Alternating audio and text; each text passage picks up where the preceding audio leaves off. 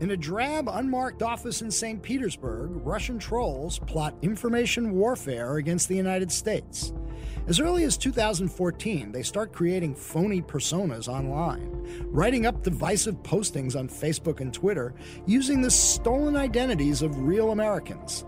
They even send operatives to this country to collect intelligence and organize political rallies. So charges Robert Mueller, the Justice Department's special counsel investigating Russia's role in the 2016 election, in a new indictment unveiled last Friday. And where was the vaunted U.S. intelligence community while all this was happening? Did anybody notice? Was anybody paying attention? We'll discuss that, as well as another new plea agreement secured by Mueller's team, and what it means for his investigation and for the still ongoing inquiries by Congress on today's episode of Skullduggery. There is absolutely no collusion. I didn't make a phone call to Russia. I have nothing to do with Russia. Everybody knows it. Because people have got to know whether or not their president's a crook. Well, I'm not a crook. I told the American people I did not trade arms for hostages. My heart and my best intentions still tell me that's true. But the facts and the evidence tell me it is not. I did not have sexual relations with that woman. The British government has learned that Saddam Hussein recently sought significant quantities of uranium from Africa. How many times do I have to answer this question? Can you just say Russia yes or no is a ruse.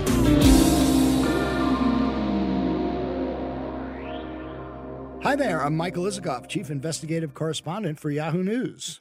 And I'm Dan Clydman, Editor-in-Chief of Yahoo News.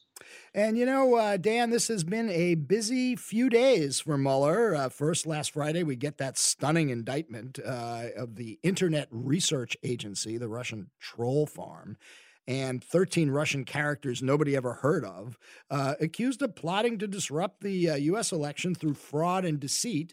Then we got a plea deal from a guy named Alex van der Zwaan, another guy nobody ever heard of, a young lawyer at Skadden Arps in London, who pleads guilty to lying to the FBI about his contacts with Robert Gates, a co-conspirator with Paul Manafort, in yet another Mueller indictment. So, Dan, I know you're sitting on the beach in Mexico drinking Coronas or margaritas or whatever, but let me just explain what the deal is. So my plan, I am in Mexico.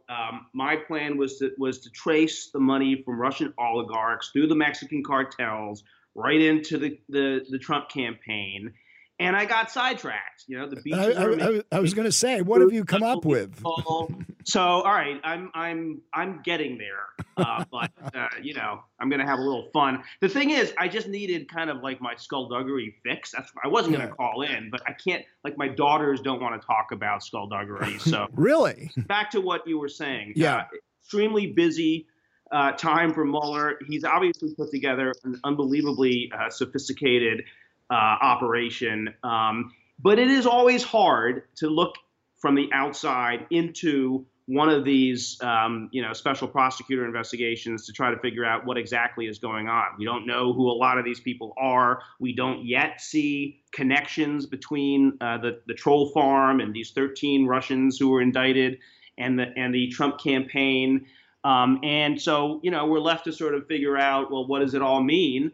And it's a little bit hard to say. I have to say that the thing I do love about the Russian troll operation, which seemed like a pretty sophisticated intelligence operation, is the kind of melding of traditional spycraft and all of the, you know, kind of digital, you know, cyber work they were doing, and you know, using social media platforms in a very sophisticated way. I mean, they sent these operatives to America just like they would have in the old days of the Cold War, you know, with miniature cameras and SIM cards and burner phones to collect information on our politics and to study our you know, how social media platforms work in the United States. And it's a little frightening how effective they were. You know, it actually kind of makes me wonder whether they were inspired by watching episodes of The Americans, which, of course, is the TV show based on an earlier Russian espionage operation inside the United States. But here's my big question. which I've been mulling about ever since this indictment came out. The indictment names these two Russian entities controlled by this guy, Viktorovich Prigozhin, the guy known as Putin's chef. He owns the Internet Research Agency, and 13 others, along with, and this is key, persons known and unknown to the grand jury. So who are these other persons known to the grand jury? And let's go back to that January 2017 intelligence community assessment, which said, and I quote, "We assess with high confidence that Russian President Vladimir Putin ordered an influence campaign in 2016 aimed at the U.S. presidential election, the consistent goals of which were to undermine public faith in the U.S. democratic process." So is Vladimir Putin an unindicted co-conspirator in this Mueller indictment? One thing we know is it would have been pretty much impossible for Mueller to actually name Putin as an unindicted co-conspirator in this indictment, because the diplomatic implications of that would have been vast and huge. I cannot imagine that the prosecutors on his team and the FBI agents doing the investigative work don't think that Putin is behind this, and that there wasn't some argument about whether he should be named and identified as an unidentified co-conspirator. So he may be. You know, Mueller is also a pretty careful operator here. And if he were to do that, I think, I'm not sure of this, but I think he probably would have had to confer with the State Department, because something like that could have leaked. And that would have had, as I said before, huge diplomatic implications. So, you know, I don't know if he is or he isn't, but it would be a huge step if he named Putin as an unindicted co-conspirator. I think it's something that we need to watch carefully. Clearly, on the hacking of the DNC, on all of those other operations, the United States government publicly identified Putin, essentially, right.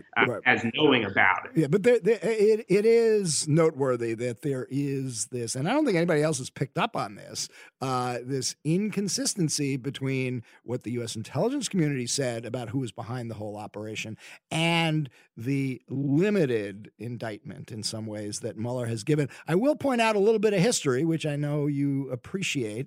Mueller, of course, was many years ago the assistant chief of the criminal division at the Justice Department when Manuel Noriega, the president of Panama, was indicted on drug trafficking charges.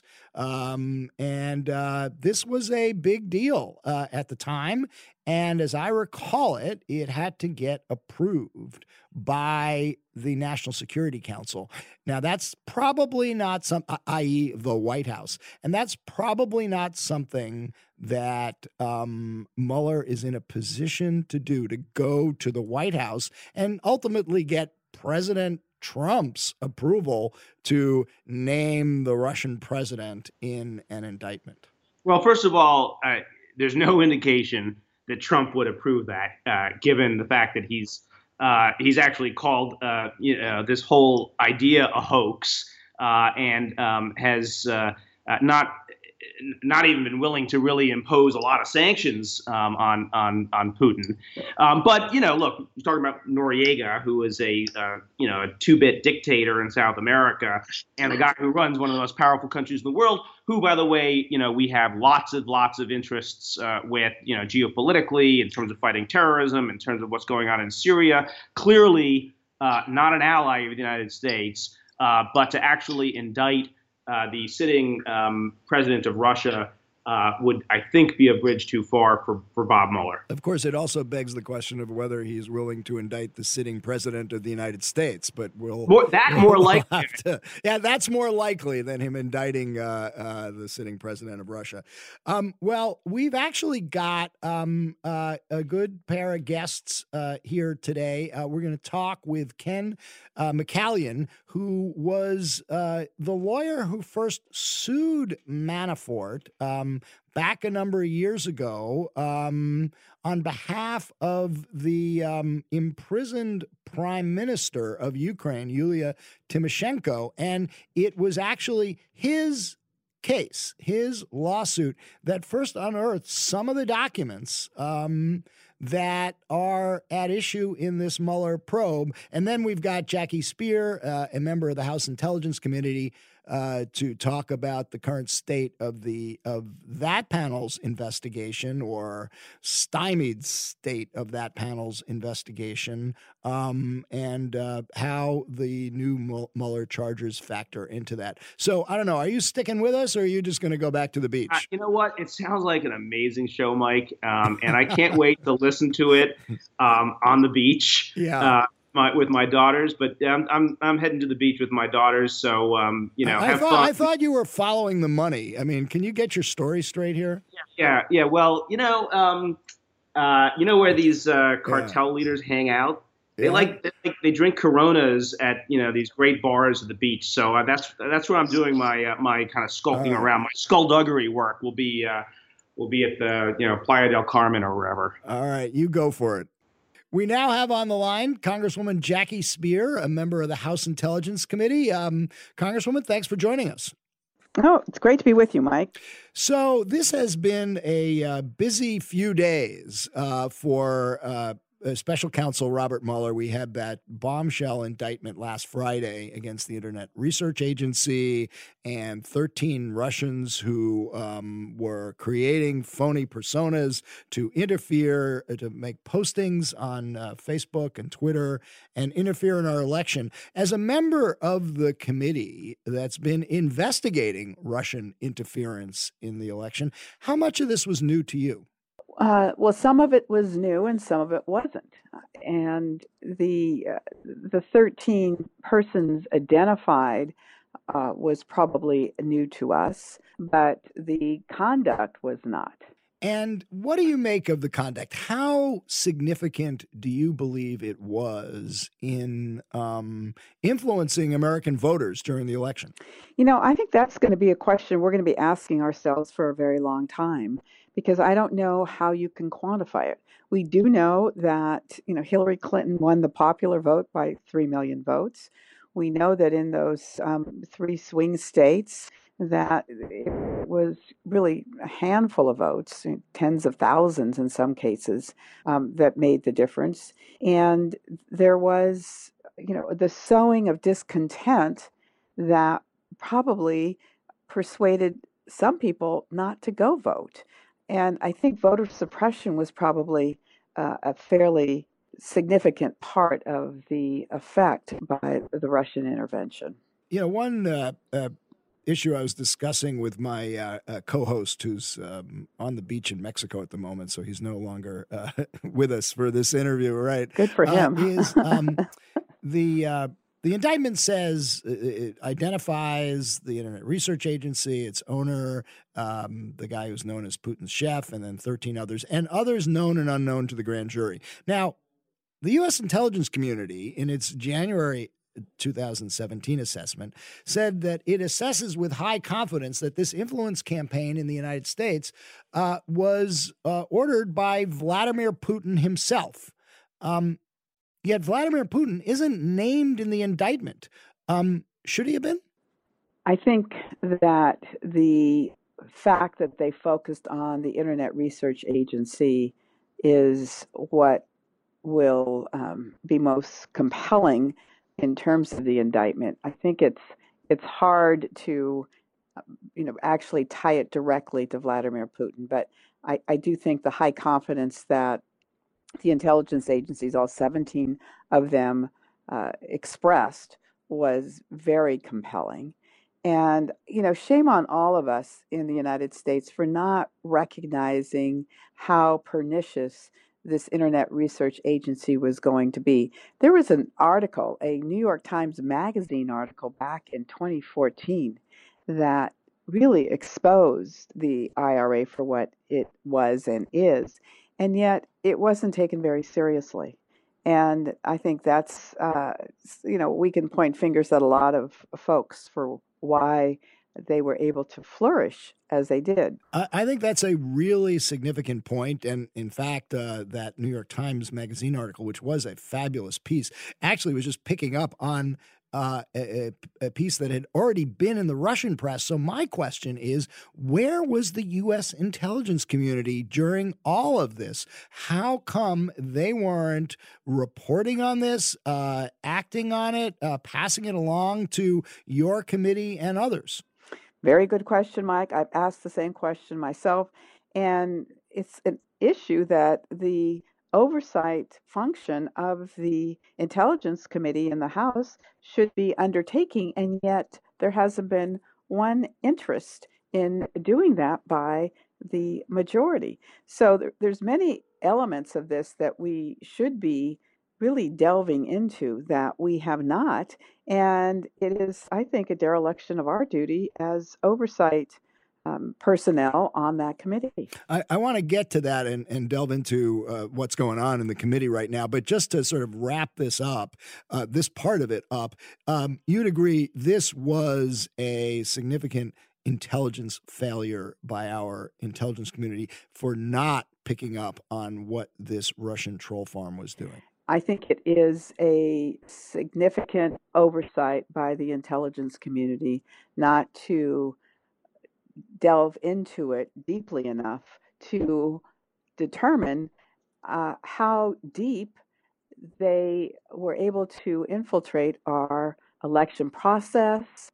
And they were really flat-footed, as was, frankly, the tech companies in terms of how social media was manipulated so extensively and so effectively.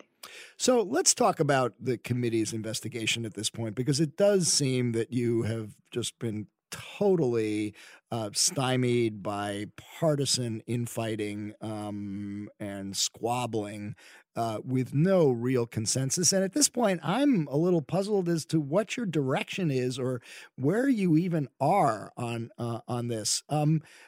Let's just take, we had a few weeks ago, the famous Nunes memo, which made the charges about the FISA warrant on Carter Page. The Democrats drafted their own rebuttal memo. Have you seen that rebuttal memo? Oh, of course I have. Yes, it's very comprehensive. It's over 10 pages. If you were going to compare the two memos, one was the equivalent of a third grade book report, and the other was a postgraduate dissertation. All right, with footnotes. Okay. Well, I look forward. Well, maybe not if it's really as dense as that. But I was going to say I look forward to reading it. But where do things stand? The president asked for some redactions. Are those redactions being made? Are we going to see your rebuttal memo? It's a very good question. I don't think there was ever an interest in having the rebuttal memo being made public unless it was totally redacted, so it was meaningless. And I think that's where they are heading, because the memo, the Nunes memo, became an embarrassment. This was going to be the silver bullet so the president could speak out and tweet about his total vindication. And as many have suggested, it was a nothing burger. And to have a democratic response that is, in fact, meaty and has the substance to support it would reflect poorly on the Republicans. They, unfortunately, control the Congress and the presidency. Elections do have consequences, and we're living with them. So just to be clear, right now, you've heard nothing about a release of this memo. I mean, are they due to get back to you with suggested redactions? Where exactly does it stand? We actually submitted the memo to the Department of Justice and the FBI before it was even taken up by the committee. We did not want to be seconding what the Republicans did, which was to take classified, sensitive information and make it public. So we were ready and willing to accept redactions. The question then becomes, to what extent does the president, because he is the ultimate authority in terms of what you can declassify and what you can't, does he make the whole process meaningless by redacting virtually everything so that it will be the kind of substantive memo that would shed some light for the public. Taking a step back, where do we stand in your investigation now? You've been at it for over a year, which is longer than many people thought this was going to last. It's unclear whether you are getting to a point where there's going to be any kind of report. It's hard to see that there could be any bipartisan report at this point. So it's just going to be dueling reports. They'll write theirs, you write yours. I mean, is it time to wrap this up and just turn the whole ball of wax over to Mueller? What's your thinking on this score at this point? So it's important to appreciate that there are two different types of investigations. The Mueller investigation is looking at criminal conduct.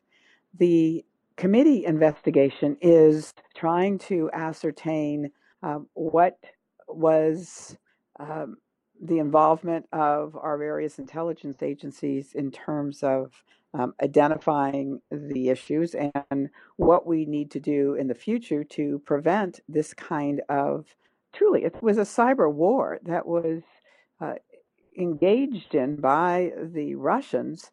And while there weren't any bullets that were discharged, I mean, it had a similar effect in terms of impacting our election system and demeaning democracy in the eyes of Russians and others. So I think our investigation has been tied in knots from the very beginning because so many of the witnesses that we had come before us to testify were not subpoenaed, nor were there documents produced. So we were asking questions without the benefit of documentation to determine whether or not they were telling the truth or not.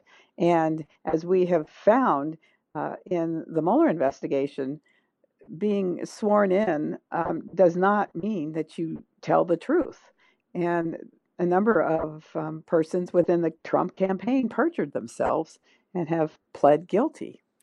So given all that, is there any point to continuing at this point? If the majority is not going to let you subpoena the documents, if it's not going to let you subpoena the witnesses you want to subpoena, put them under oath, what is the point?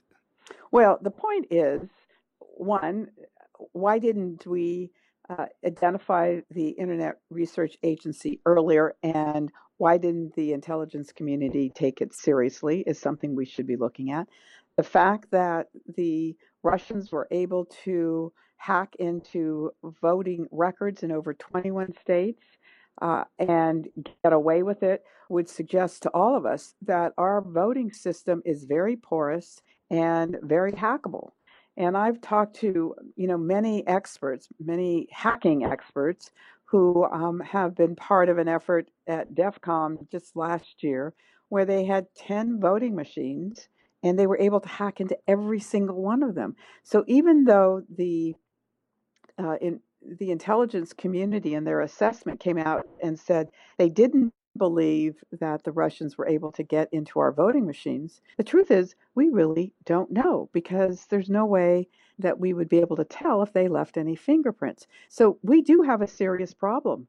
And I, for one, think that we should resort to paper ballots, scanning, and then mandatory audits to make sure that the Russians don't continue to have the impact that they've had. That deals with a very important part of this, which is the Russian interference. But as you know, the politically explosive part is the question of whether there was any form of collusion between the Trump campaign and the Russians in their attack. As we've seen, the president now says what he was calling a hoax was not the idea that the Russians were interfering in our election, only the claim that his campaign was colluding with the Russians. Now, that's a bit of a change from what he had been saying in the past. But given that, and from what you know now and everything that you've seen over the last year. Have you seen evidence of collusion that goes beyond what is publicly known at the right now? I have seen evidence of an interest in coordinating with the Russians. And that much is something we could point to based on the publicly available evidence, the Trump Tower meeting, the willingness to take information derogatory about Hillary Clinton that the Russians were supposedly offering. But that doesn't speak to whether or not it went beyond that. And well, I can't speak to what I know beyond that, obviously, but there are other indications of an interest to coordinate campaigns. And will we see that? And if so, when? And, you know, one could argue if you're blocked from where you want to go, why not throw in the towel right now and produce a report that in which you share the indications and other evidence you've gotten so the public can see it in this election year? What we do know is that every interview provides us more information. So we still have a list of about, I'd say, 20 to 30 individuals that we want to interview. And I think that we should be allowed to do that. I also think, and we haven't spent a lot of time on this, but I think it's a very serious issue. Why is it Donald Trump is so unwilling to impose sanctions that Congress has passed and legislation he signed into law that would extend additional sanctions on Russia for their conduct? And I think the answer is he has financial arrangements with the Russians that we have yet to be able to uncover. And in part, it has something to do, I think, with the fact that we've never seen his tax return as well. There are too many relationships that you can point to where the Trump organization engaged with Russian operatives, where statements by the Trump sons have suggested they get most of their business from the Russians. The Russian oligarch who purchased his mansion in Florida for twice the value as the entire financial world was careening out of control in 2008. And at the same time that Donald Trump had a personal debt that was due. So I am very concerned that there is a corrupting nature of the Russians on Donald Trump and others probably that we'll never know. Question I keep asking myself, but for the fact that Paul Manafort was chair of his campaign, would he be indicted and charged with all of these crimes today? And I think the answer would be probably not. Very good point. Just to pick up quickly on something you said, you have a list of about 20 to 25 witnesses you want to interview by the committee. If you had to pick your top three or four, who's most important, and are you going to get a crack at them? Well, I'm not going to identify who these people are, and I don't know that we're going to get a crack at them. The ones that we have been able to interview that were on our list were not subpoenaed, so therefore we did not get information that we should have. There was some, I think, behavior by staff of the majority that would really raise the question of, you know, tampering as well, and yet, you know, we haven't really pursued that either. What do you mean? What do you mean by tampering? Well, tampering with witnesses. Who was tampering with witnesses? I really can't go beyond that, Mike. But you're saying the majority was tampering with witnesses before the committee, giving them information about what questions would be asked or heads up on lines of inquiry? I can't. Excuse me, I can't go beyond that. Okay. Well, look, final question here then is I come back to my initial question of where we are. Is this a matter of this is going to drag on for the rest of this year, or do you see a point at which you will try to write a report to tell the public of what you can about what you know? I think there will be two reports that will eventually be made public. I think that this investigation is going to go on for a period of time. Don't forget, the Benghazi investigation went on for 2.5 years, right? With really no results whatsoever. This is an attack on the United States. As far as I'm concerned, it was a cyber war that the Russians engaged in. And we have a responsibility to find out as much as we can and then prevent it from happening in the future. Congresswoman Speier, thank you very much for joining us on Skullduggery. I hope you'll come back. I will. Thanks, Michael. All right. Thanks a lot. We'll be back after this quick break with lawyer Ken McCallion, who brought a lawsuit against Paul Manafort that may have led to the latest charges by Mueller.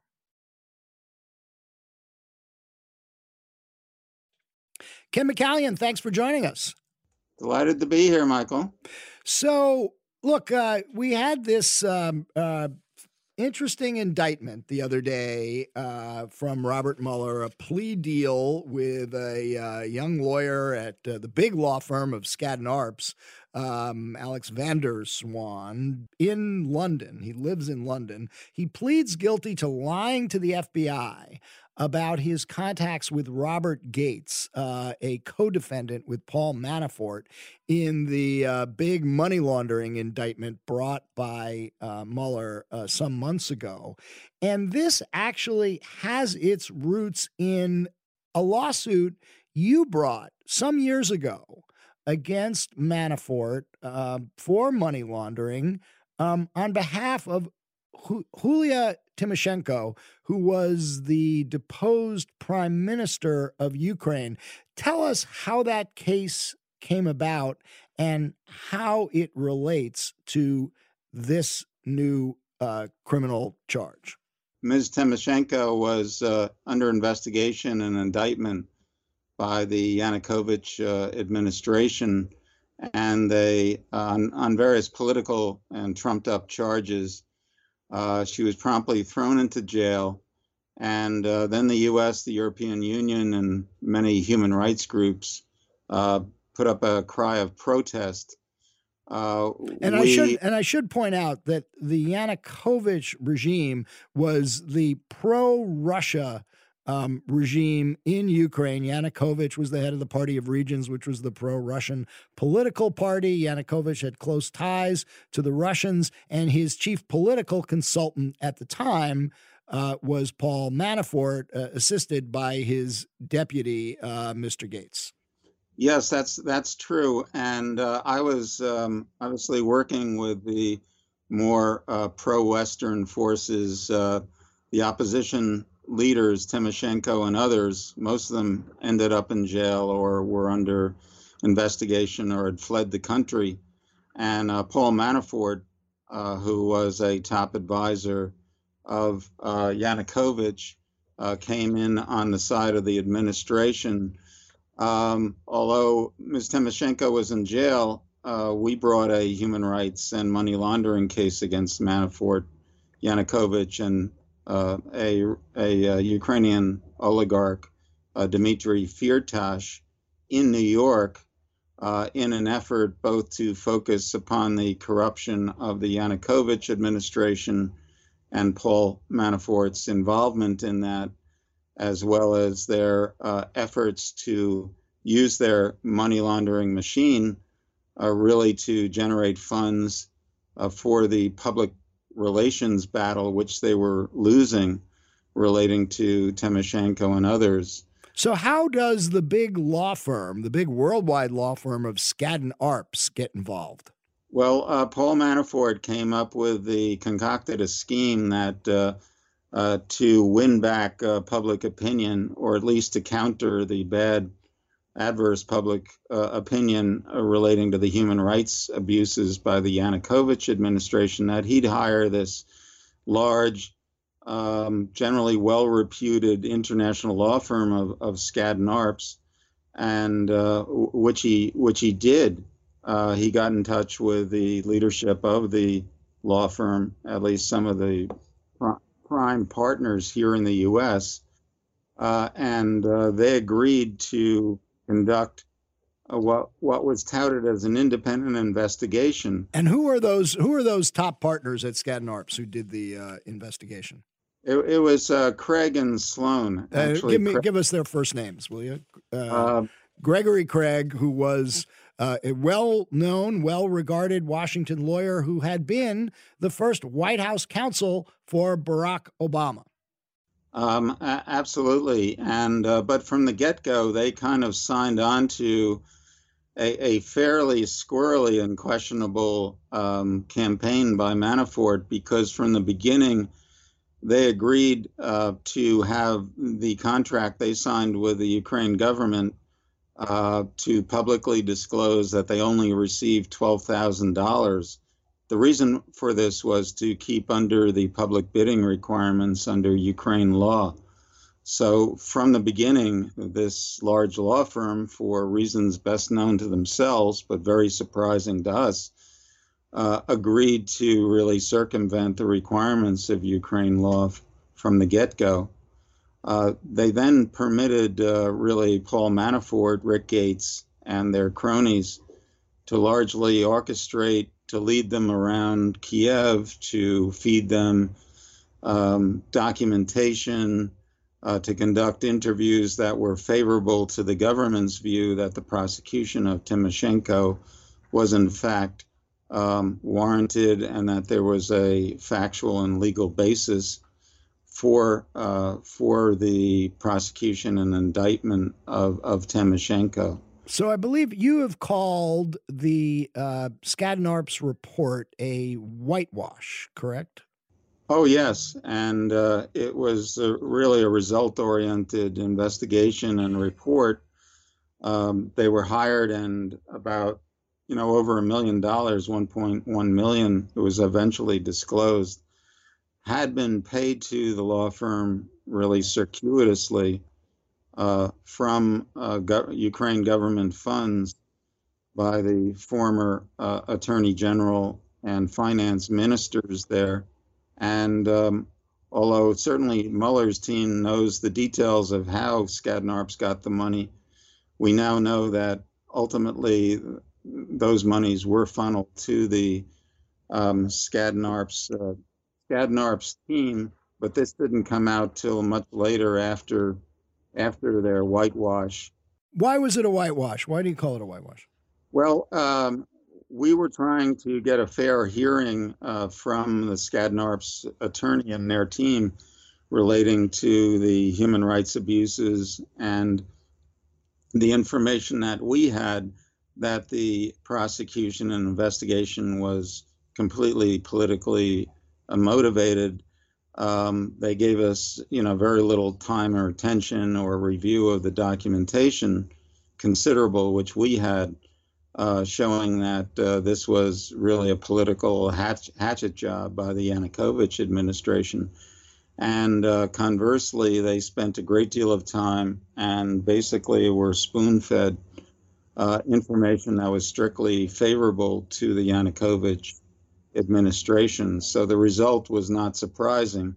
I dug out one of your old filings in that lawsuit from some years ago about how some of the documents that established some of your allegations were discovered. And I love some of the detail here. Numerous nylon bags of documents were retrieved from the riverbed near Yanukovych's residential compound. And in addition, a trove of documents were found in the residence of the deposed prosecutor general, including documents found in his sauna.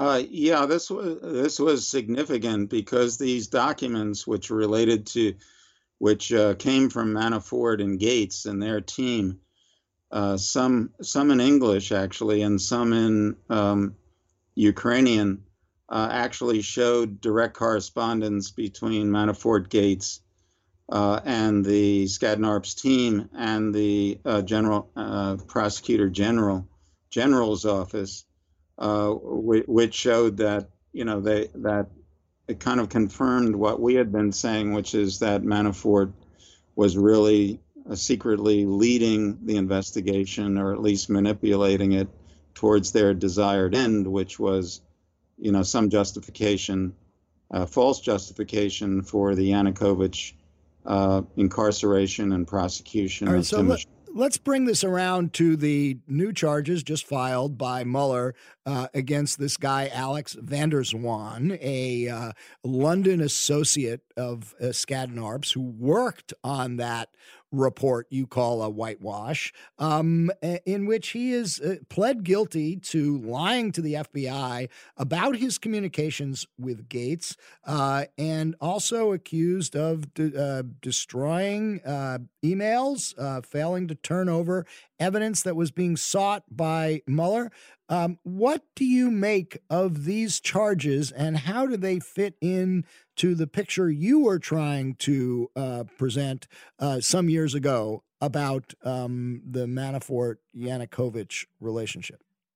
Well, we don't know all the details, but it's fair to assume that since Andrew Weissman of Mueller's office really signed this particular information, that although the charges are making false statements to the FBI, it was part of their money laundering investigation and continuing money laundering investigation, which focused, our understanding is, not so much just on Skadden Arps' whitewash and its conclusions in the investigation, but the circumstances surrounding the really backdoor $1.1 million that Skadden Arps had received through various conduits set up by Manafort and the Yanukovych administration. It appears that, and this young man's name is actually on the report below that of Craig and Sloan's,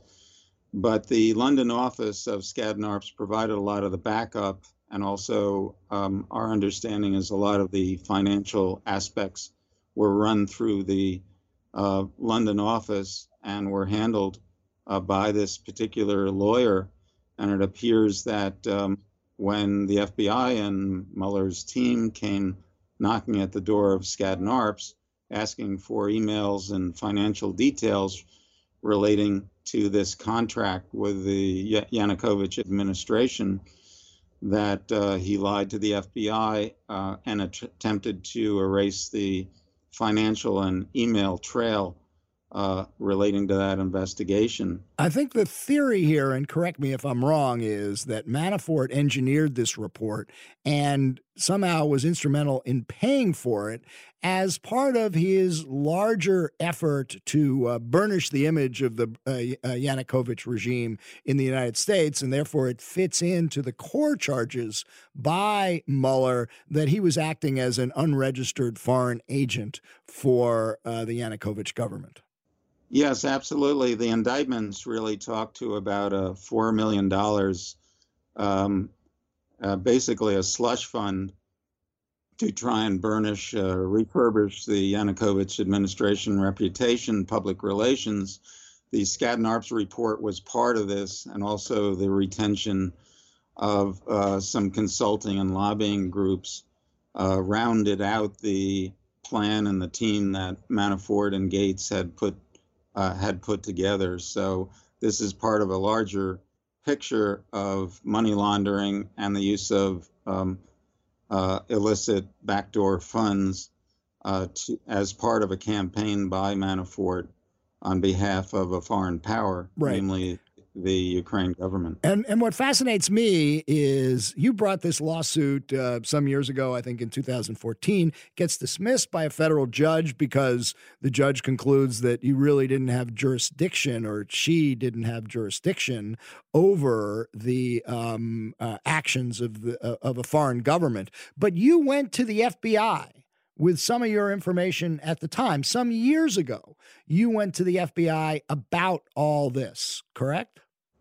Oh, yes, absolutely. Actually, I didn't go to them. They came to me after we filed three amendments, and we started filing federal civil RICO complaints against Manafort and his cronies really as early as 2000, late 2011, 2012.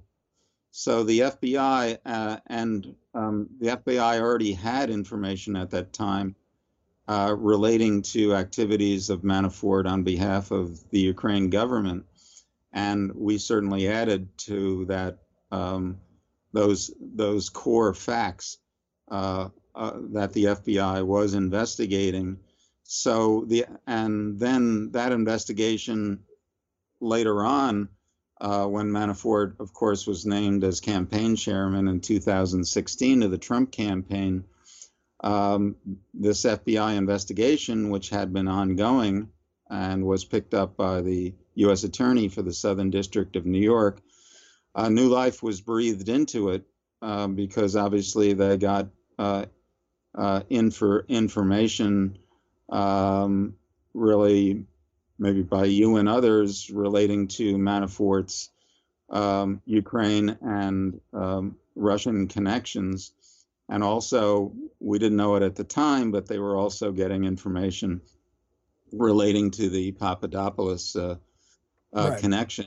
Right. So it is interesting that you may have set the ball in motion and that the FBI was onto this for many years before Robert Mueller got on the case. Ken McCallion, thanks a lot for joining us. It's a fascinating glimpse into the origins of this case and may give us a hint, we don't know, about where it's going. Thanks so much, Michael. I appreciate it. Thanks to Congresswoman Jackie Speier and lawyer Ken McCallion for joining us on Skullduggery this week. Just after we recorded this interview, Special Counsel Mueller unveiled a new superseding indictment against Manafort and Gates. It involves charges of bank fraud and tax fraud related to the monies they received from the Yanukovych government in Ukraine. Don't forget to subscribe to Skullduggery on Apple Podcasts or wherever you listen to your podcasts. We'll talk to you next week.